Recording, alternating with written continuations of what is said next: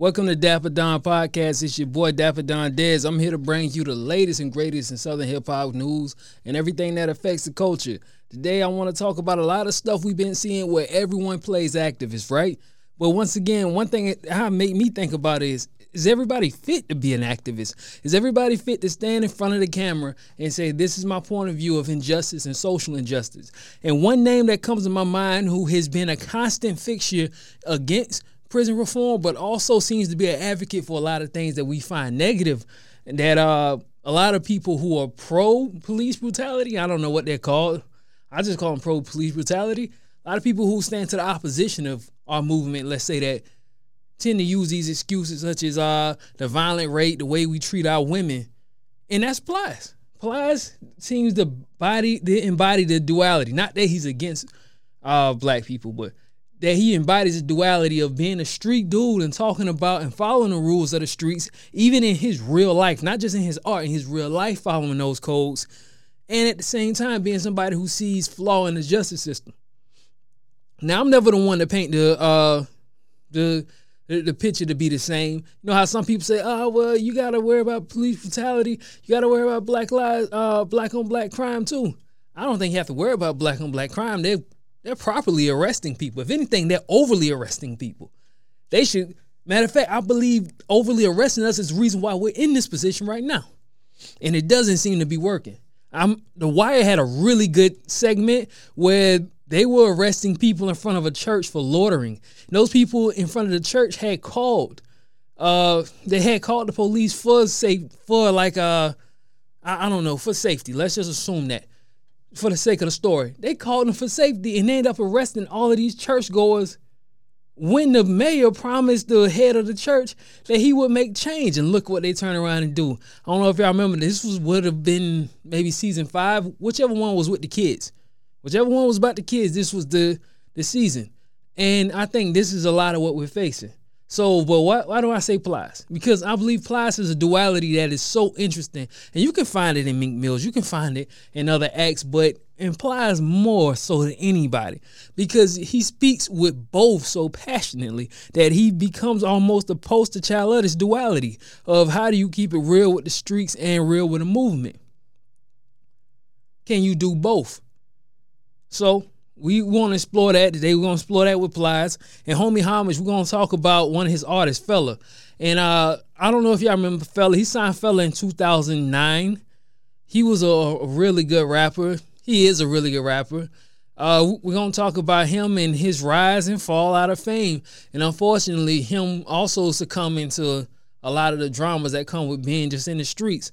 And in our pictures worth a thousand words, we're gonna talk about Goon affiliated.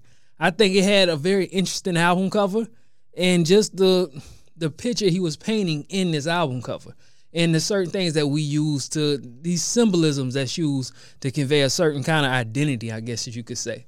But we'll get into all of that in due time. But today I wanted to talk about first I want to talk about in deep diving and dirty is Plies woke.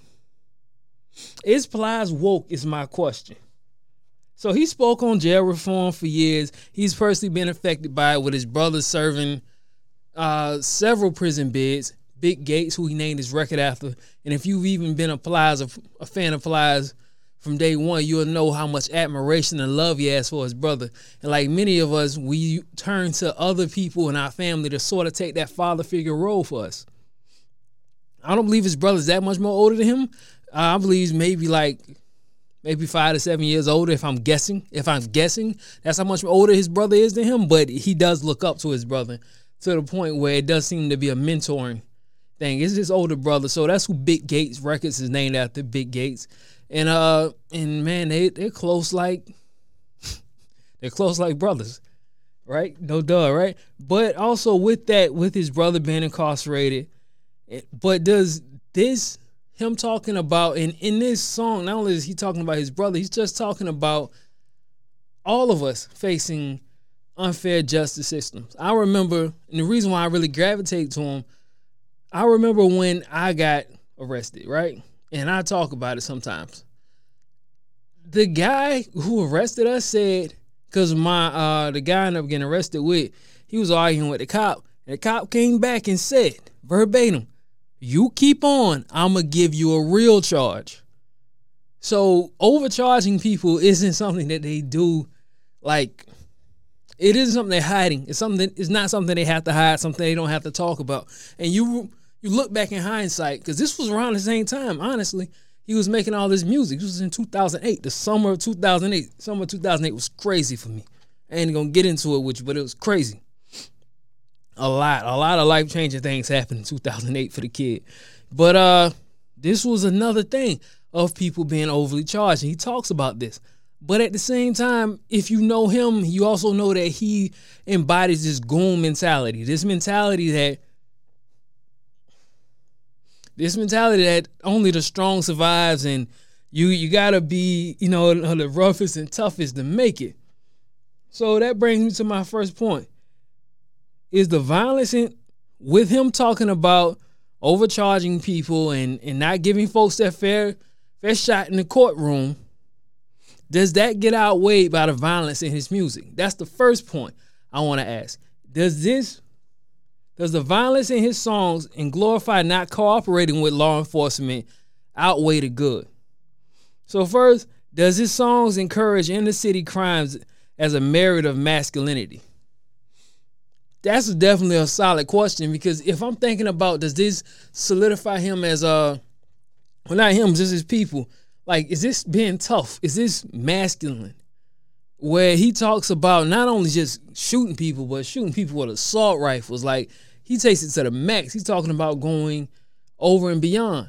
Now, there is a, the notion that you're a victim of your environment, that you're a product of your environment, that you're a victim of circumstances. And if anyone was born in your circumstance, they'll make that same decision, which isn't fair because most people born in your circumstances don't make your same decision. But how do you say what somebody's circumstance is? We don't know if just because we live on the same block, you may, you know, when I go home at night, I might be getting abused. I might be getting uh assaulted. I might be anything could be happening to me. And so just because we live on the same block don't mean we had the same existence. But we can truly look at the majority and say that even if somebody has your exact polar the exact same experience you had, there's no telling that they would do exactly what you did. Because if you really look at it, as much as we may be, uh, uh, as black men made to look as if we're super violent, we're talking about not even 10%. Not even 10% ever gets arrested for violent crimes. So, does, does him making that be a merit? Like, oh, you know, this ain't what you about. You don't really want this. And then not only does he kind of give these merits out, this isn't like people his age. He tends to give this out to his youngins, as he says. You know, I got these youngins that'll do this for me and they'll do that for me. And you know you're kind of playing a mentorship for them, and this is the direction you pushing them into. One could say they was gonna be what they were already, and all I'm doing is at least showing them the game, showing them the rope, showing them how you can at least get ahead if you're gonna do it. But that still doesn't mean that you give them all of what all, all of the advice that you give them, that doesn't mean you push them into the position that you pushing them into. So I do believe to a degree, if you showing, you know, that this makes you a man and you telling this what makes them a man, they gonna go all out for it. So also, when when working with law enforcement is against your moral compass, can you really be pro prison reform?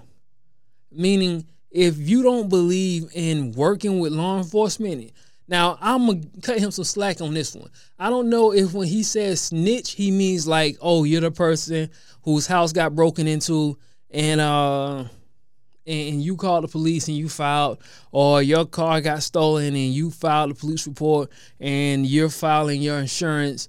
I don't I don't assume I'm gonna give him the benefit of the doubt. He's not talking about that person.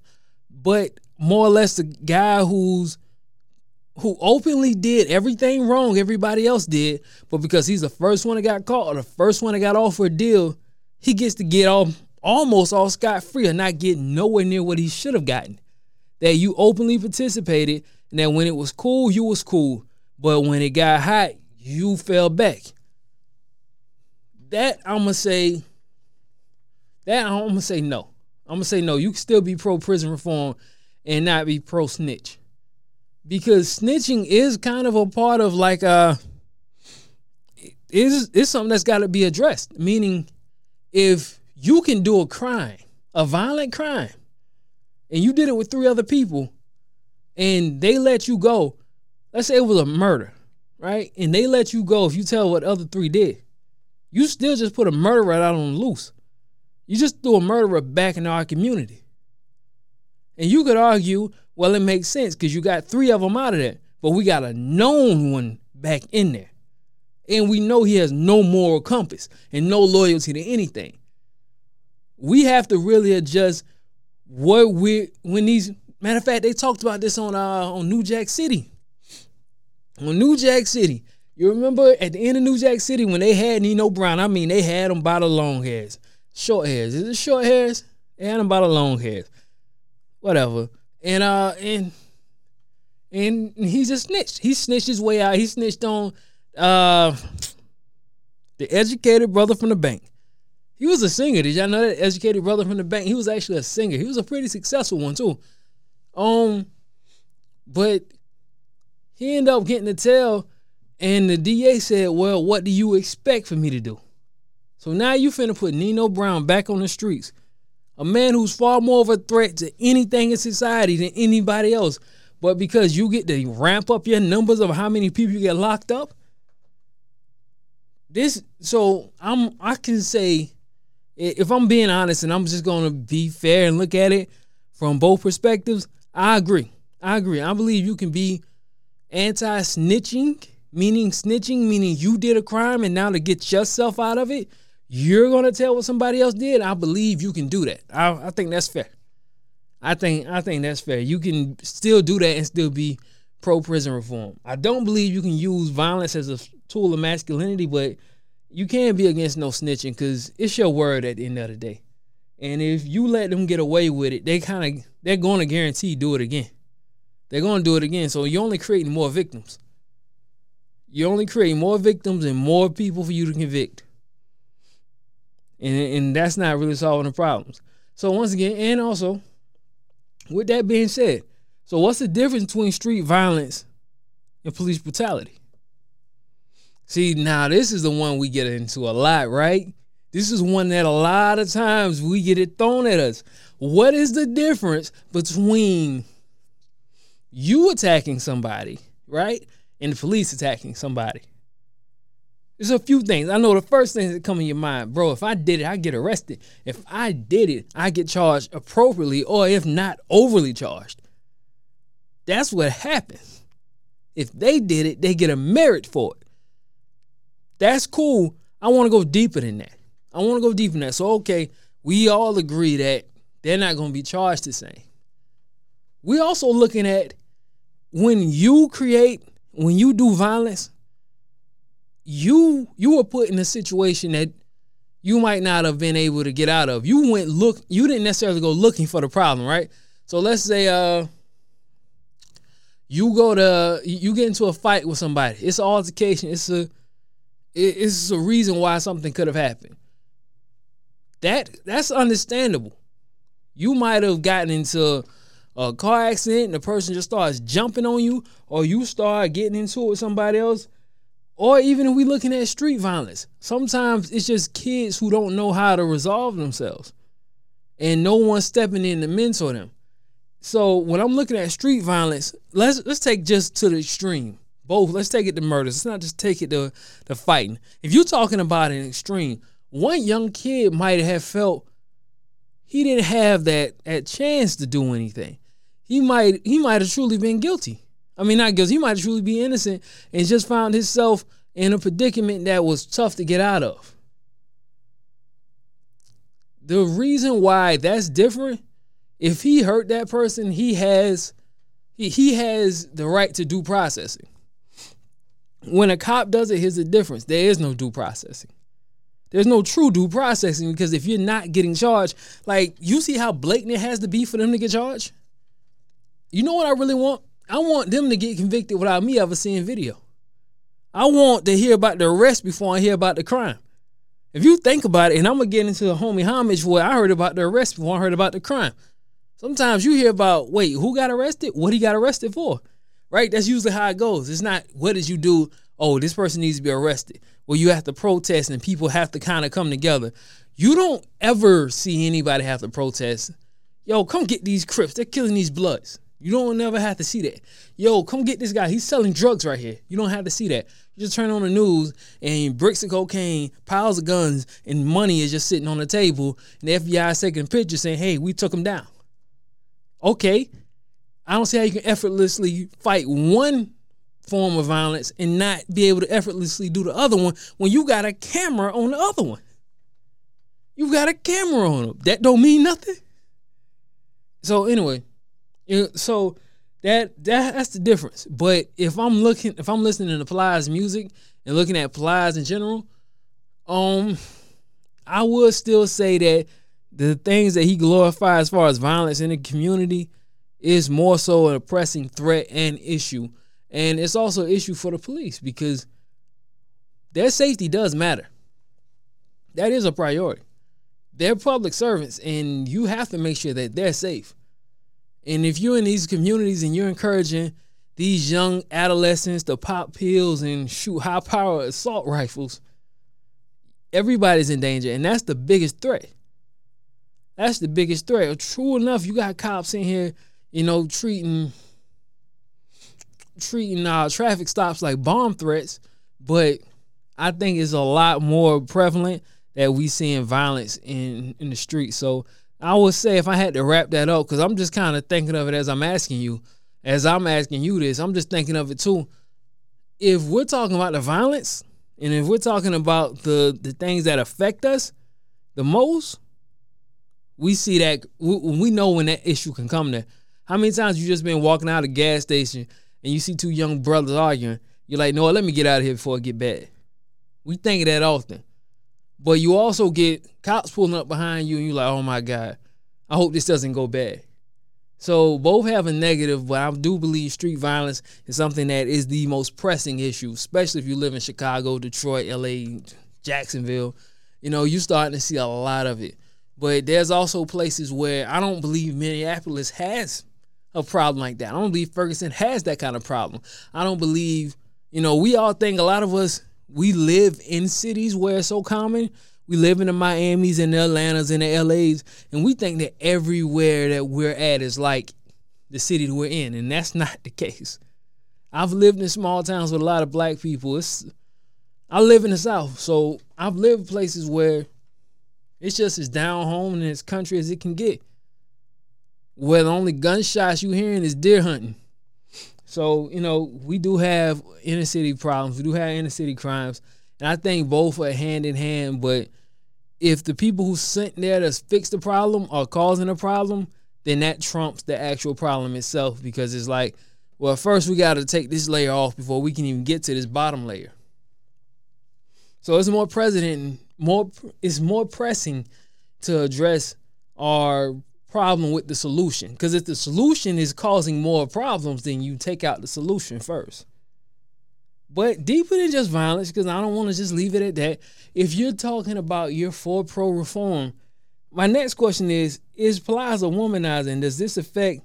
And does this affect the way his message contradicts itself? And here's what I mean: You can't talk about doing harm being having harm done on you by society, then turn around into the women of your community and doing the same harm to them. All right, so the first thing, it's a two part question. It's uh, what's two parts to it in my mind. You can leave a comment in the comment section, tell me exactly what you think.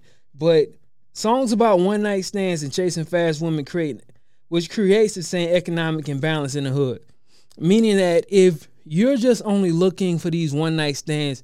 You create these broken homes. These broken homes create situations where young men and women feel are less supervised, less provided for because it's not a two parent household.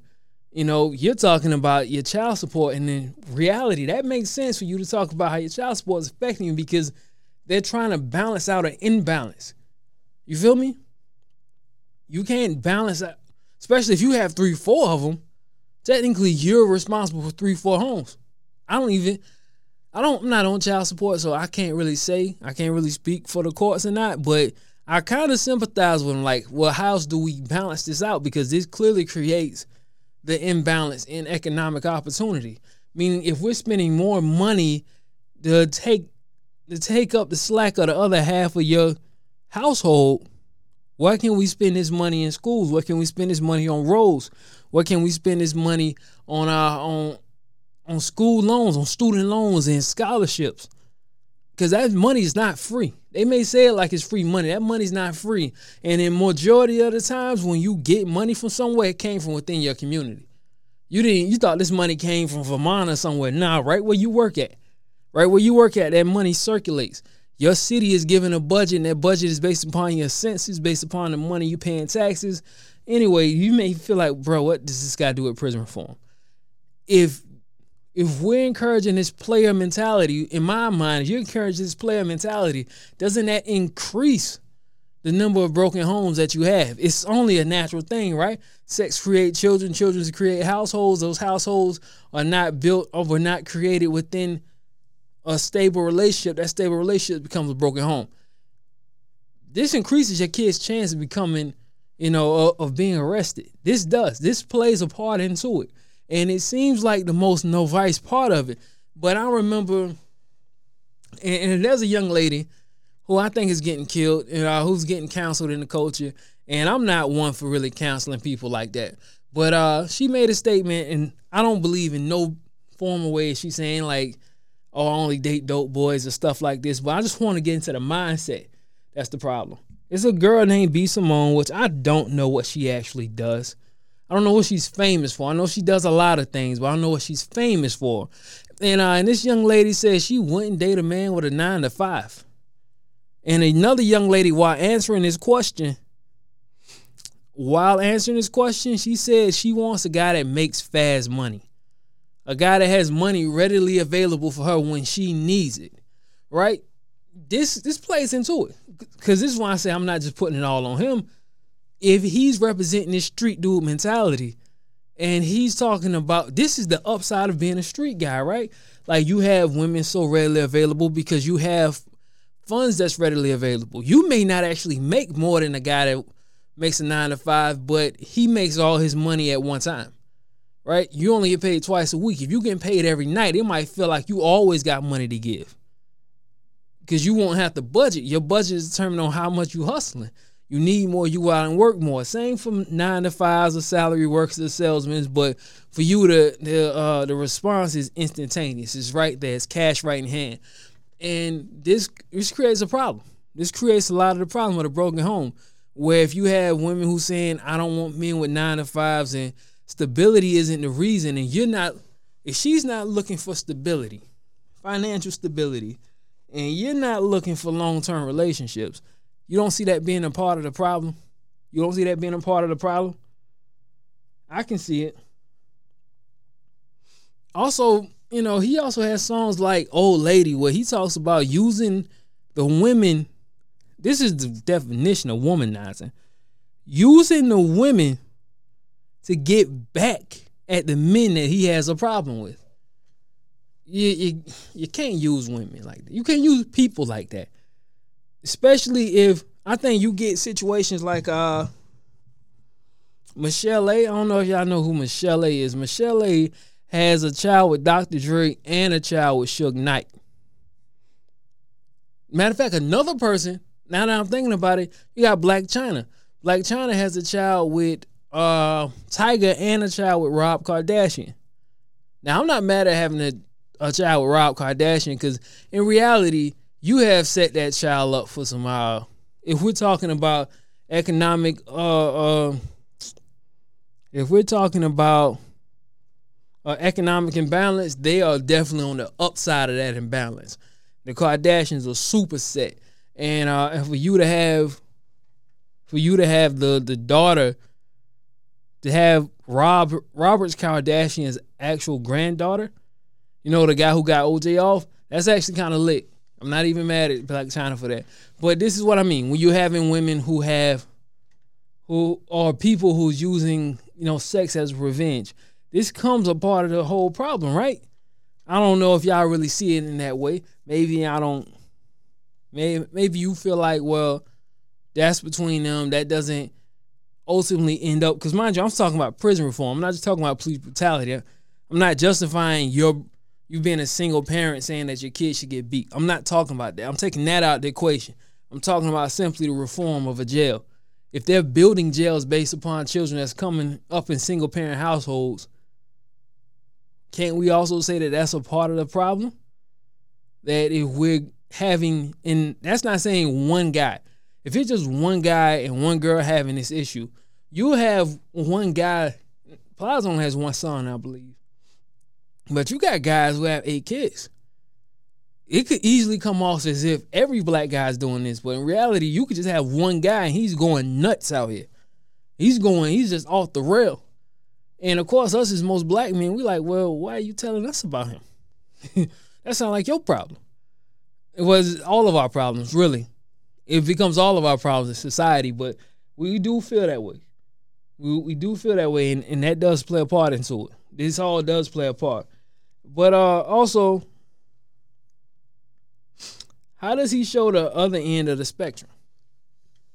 that's really the third question, and also, honestly, his most redeeming quality.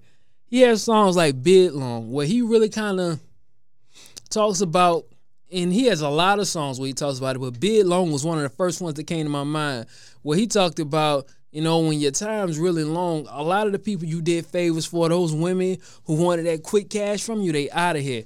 And I'm gonna be honest with you, I was only in that three weeks. they was gone the first day. Uh they old head told me she gonna be gone before the cop car turned the corner. Like this is just, you know, how it goes there's not really a lot of loyalty towards you when it's time for you to pay the Pied Piper. When you know when it's time to pay for your debts, you won't see a lot of those people with you.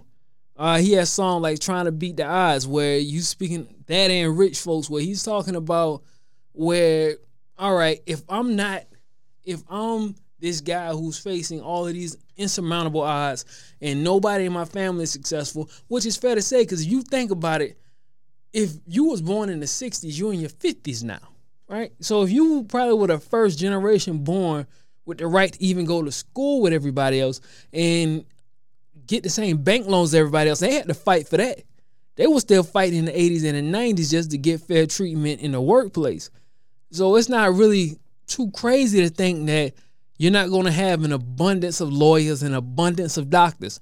But he does speak on this odd and and how that's a issue with in us as young black Americans, like, all right, well, now we're the ones up to plate. We're the first few generations.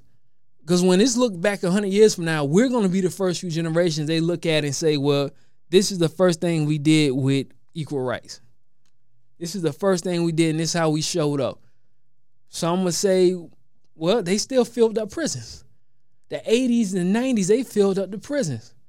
They they became on welfare. They were violent towards one another. It looked like it got worse when we gave them freedom. But in reality, like he said in trying to beat the odds, now I have to I have to create a vision for myself that or like he said in rich folks, I have to create a vision of something I haven't seen. Nobody in my hood has ever been a lawyer. Nobody's been a doctor. That's a quote from the song. So what am I now painting? What am I supposed to see? What am I supposed to be? How am I supposed to create a reality that I've never seen and nobody that looks like to me has a reality like that? He also has songs like "Crying in the Shower," where you talk about just dealing with the pressures. Um, what else we talking about? Uh, he has "Crying at Second Chance" in America, where once you're a felon, like you don't never, you can't ever really get a solid restart what if you made a mistake and they'll tell you stuff like, oh, you tell the judge, I didn't know that was illegal, guess what they're gonna tell you? Ignorance isn't above the law. And as much as that is fair, there, there should be a lot more. There should be a lot more uh, opportunities for you to remove, you know, from your records. You shouldn't have to have the governor's pardon you to do it. There should be more, and I don't think nobody really wants to talk about that. Like if I exist in society for 20 years and I get in trouble, why can't I just have that completely removed? If I got in trouble at 20 and now I'm 40 and I'm ready to move into a certain community, there's certain communities you can't move into if you have a record. So he talks about songs like that, like Second Chance, you know, and many more that really paint a picture that I really think is uh, solid. 100 Years is another one where he's pretty much telling his fans, his listeners, like, bro, they will give you a hundred years out here like it's nothing. And he's showing you like this is their job to give you time. And you're the people they built those jails for. And I think that paved the way for a lot of stuff you see, like with Meek Mills doing, uh, and many others, and Jay Z and Remy Ma. A lot of them are doing this, but Plies really built his brand off of this. And I think he is he's a voice for people who aren't perfect and don't have to be perfect to just want fair treatment. In the words of Martin Luther King, a riot is the language of those unheard. And he's speaking for those without a voice. So I do believe Plies may not be in a sense of woke, in the sense of I I say the right things. I sing peace kumbaya, but I do believe he's a man that represents those who are striving for change and striving to be better. And he's always one of my favorite rappers, and that's why I was glad I got to really break down the duality of him and the show he's a lot more than just jokes. Like now, you may just be thinking, "Wait, this guy does all of that." Yeah, long before "Ran Off on a Plug" twice came out, this brother was was definitely speaking. He might, he definitely is still speaking about it. So that's deep diving the dirty you know I run through the uh, homie homage and because I always get long winded with deep diving and dirty. I always get long winded because you know you start talking about it and you're thinking about it and so I wanted because I wanted to also talk about an artist from his label Big Gates Records named Fella. I think Fella has such an interesting story and I just and he actually had an amazing songs too. He was a very good rapper. He was very talented. He was uh he was from Lakeland, Florida, Polk County. Central Florida. And uh, I mean, he wasn't too far from Duval, really. Lakeland isn't that far from Duval. Polk County is not that far. It may be a couple hours. You know, it might be. But uh fella was once again a Florida artist because you know Plies' from Fort Myers, so he's from Lakeland, Florida. And uh and, and he was he, he was I don't know what year he was born, but I know he was like am 28, 2014. So whatever that makes him, man. He's in his mid 30s now. But he's currently a fella is a rapper signed to uh Plies' Big Gate Records. Now Big Gate Records is uh Plies' independent record label. I don't believe that like they have a joint venture with anybody. So these were just artists that he signed off the whim. He had another person named like Lady or whatever, but he signed Fella and Fella dropped uh, his first mixtape, maybe his only mixtape, Pill and a Half. I guess pills is for his actual drug addiction. And he had a song, he was on a song called Chirping. He was on a song called uh, AK Chevrolet. That was one of the hardest records I had ever heard from Plies. He was on Buddy. He had a record called Buddy where, you know, it's kind of like a little funny record where he's talking about, you know, I guess that clientele, the, the addicts being like their buddies, because it's like, well, if it was no them, I wouldn't be getting money. so I guess that's what that's about. But ultimately, fella is locked up right now on two bank robbery, armed robbery charges. So I'll read it off to you. Orlando rapper, I'm like I say, he's from Lakeland. Orlando rapper fella is facing time in prison after robbing two local banks last year. A federal judge found 28 year old. This is in 2014. Found 28 year old DeWarren Antoine Antonio Lewis guilty of two counts of bank robbery with assault and two counts of using and carrying a firearm doing a I guess doing a robbery. His sentence hearing was scheduled at the time for April 4th, and he was facing 25 years in bank robbery and a mandatory minimum consecutive penalty of 32 years in prison for firearm conviction. So he robbed a uh, he robbed a, a Wells Fargo bank in Orlando in Orlando March 20th, 2013, according to court records. In the trial testimony, Lewis was covered from head to toe when he robbed the bank, but a witness saw him take his disguise off and drive away from one of the banks. Orange County deputies chased Lewis through the streets of Orlando before finally catching him with a bag full of about $23,000, court record shows. So, uh, I don't, this was in the mid 2010s. So he's been in there for some years now. I didn't really remember this being very well, you know, noted. I don't even really remember Plies talking about it too much. I don't know if they was too tight after this happened. I would imagine he would have some kind of resentment towards Plies because you got to think about it. Plies still eating. He's still eating. He's still going. You know, he's still finding a way to make his ends. And now you're robbing banks. You're gonna feel a type of way. I remember J.R. Writer had a problem with Cam'ron when he ended up having to start to rob banks. But you know, some people got that hustle in them, and some people have that hustle in them. Some don't. But his story is pretty interesting, though. You know, uh, from the cruel streets of Polk County emerged young rapper and hip hop star Big Gates recording artist who's notoriously known as Fella. Well respected in the streets and even more for his self taught musical skills, Fellas has proven early. Fella has proven early on that he is a major ingredient in what the music industry needs. I'm sure he said I got I'm what the streets need, and they just switched switched it to that. Like I said, he's from Polk County. Shout out to Polk County. Uh, born and raised in the heart of Lakeland, Florida, Fella took comfort in the streets where his many run-ins with the law provide fatal when he was faced with 10 years of prison in late 2005 for serving felony drug accounts. Due to his foresight and knowledge of the justice system, Fella was able to beat his charge and only serve two years in federal corrections. His incarceration only enhanced his passion for music industry, where he began to sharpen his talents as a writer, a rapper, and a composer. So, you know, he did two years early on. So he was used to the system. This is uh this was also something I thought was very interesting. When asked about his drive, Fella referred to his family and his his quest for justice after his mother and nephew were wrongfully tried and sentenced to over 10 years in prison. So that's that's something that, that I think makes his story so interesting, right? Because we don't really hear too much about the mother. You you hear Yo Gotti talk about his mother getting involved in like drug raids and you know, the feds looking to raid his mother, but we don't really too much get into that that fashion of it of where this system attacks more than just the men, and he was uh, a proof of that. His songs, he had so much aggression, man, and so much like so so much anger in what he said. But when you listen to his interviews and you actually watch what he was talking about man this brother was the definition of level-headed and cool and and really, I mean, he was a talent that we really lost way too soon. That's not to say he's not going to get an appeal. He's not going to get a second chance. If they didn't really see you rob somebody and there's a witness that said you did it, I don't know how that may work out for you. And as far as I'm as far as I know, I don't really know how much time he had. I couldn't find anything. It really just one of those cases where people just didn't really keep reporting on it.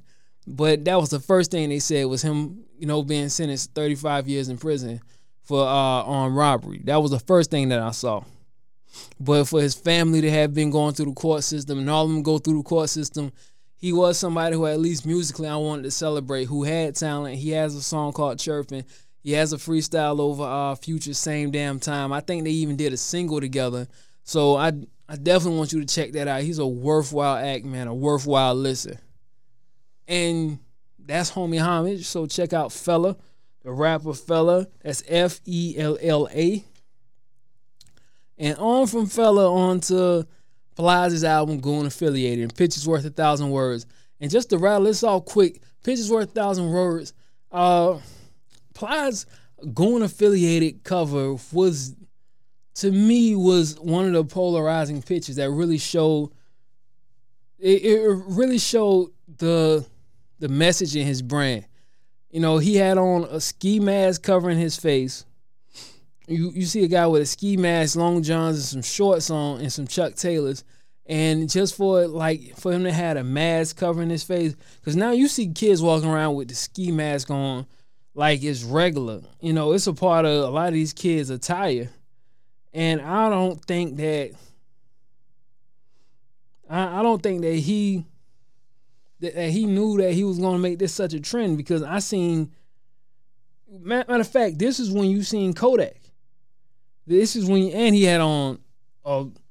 He also had a matching chain. See, that was kind of some Florida stuff because Ross had the matching face chain, so he had his ski mask match his uh, goon chain. He had a couple goon chains. This was like black diamonds, and uh, it's a face mask so the eyes and the mouth are cut out. You know, he has an expensive watch on you know, oh my, my, my bad, my bad. I'm wild, I'm wild. This is not going affiliate. This is definition of real. Goon it was just a ski mask on. So I'm talking about, let me take that back. We're talking about the definition of real. Definition of real, I think, was after uh he had Real Testament. Definition of real had excuse my hands on it. And um what's the one that had co-defendant? The realist. The realist. The realist. So he dropped three albums in the same year. And this was kind of a more darker album, I will say. The branding of it was darker. He wanted to initially drop all three of these on a triple disc. You believe that? He wanted a triple disc CD. That's wild, man. You know, that, that's wild. He actually had the song without Trey Songz. I'm the man on that too. Like I said, it was a lot darker. The video was darker. Excuse my hands. It was like, I guess if you was to look at Shawty, Shawty, a lot of those videos were shot during the day. A lot of those videos were shot during the day. It was him in his in his neighborhood. Shawty was shot during the day. Hypnotized was at night. It was in front of a nightclub though. It was a more fun thing. If you look at a lot of the videos for definition of real, it's a lot more darker. He looks like he's in his abandoned building in the song "I'm I'm the Man," and even in "Excuse My Hands," is, set in a more of a dark. Everything's blacked out even watched this, you know, a lot of the songs that he had and a lot of the videos he had was a lot darker. And his album cover for Definition of Real was the same way. And if you look at the realist, the realist kind of was a mix of both. The realist had the song "Our Family Straight," which was a real deep song where he talked about his uh, where he talked about his niece getting pregnant by like a 38 year old at 16 his auntie having AIDS, he really just got deep into his actual family story. And a lot of people wanted that. A lot of people wanted to know more about what made him him, his dad's drug addiction. He really talked about a lot. This was on the realist, but on the definition of real, it was a lot more of a darker album. But, you know, that's how he gave it up. That's how he did it. It was definitely a solid project and honestly one of my favorite projects to date. So that's Plies' definition of real. I did say Goon affiliated. Goon affiliated was a ski mask too, though. So you know, cut me a little slack there, right? But you know, that's that Don Dez. That's the that's the podcast. It's everything that I'm talking about, everything that I stand for, everything I believe in. Uh, I do this every week. Please like, share, and subscribe. Wherever you get this at, uh, Apple Podcast, YouTube, wherever you watch it, Google Podcast, wherever you watch it, like, subscribe, comment you know, and let me know and share it with your friends. Let them know how great it is. All right, well, until the next time, I am out.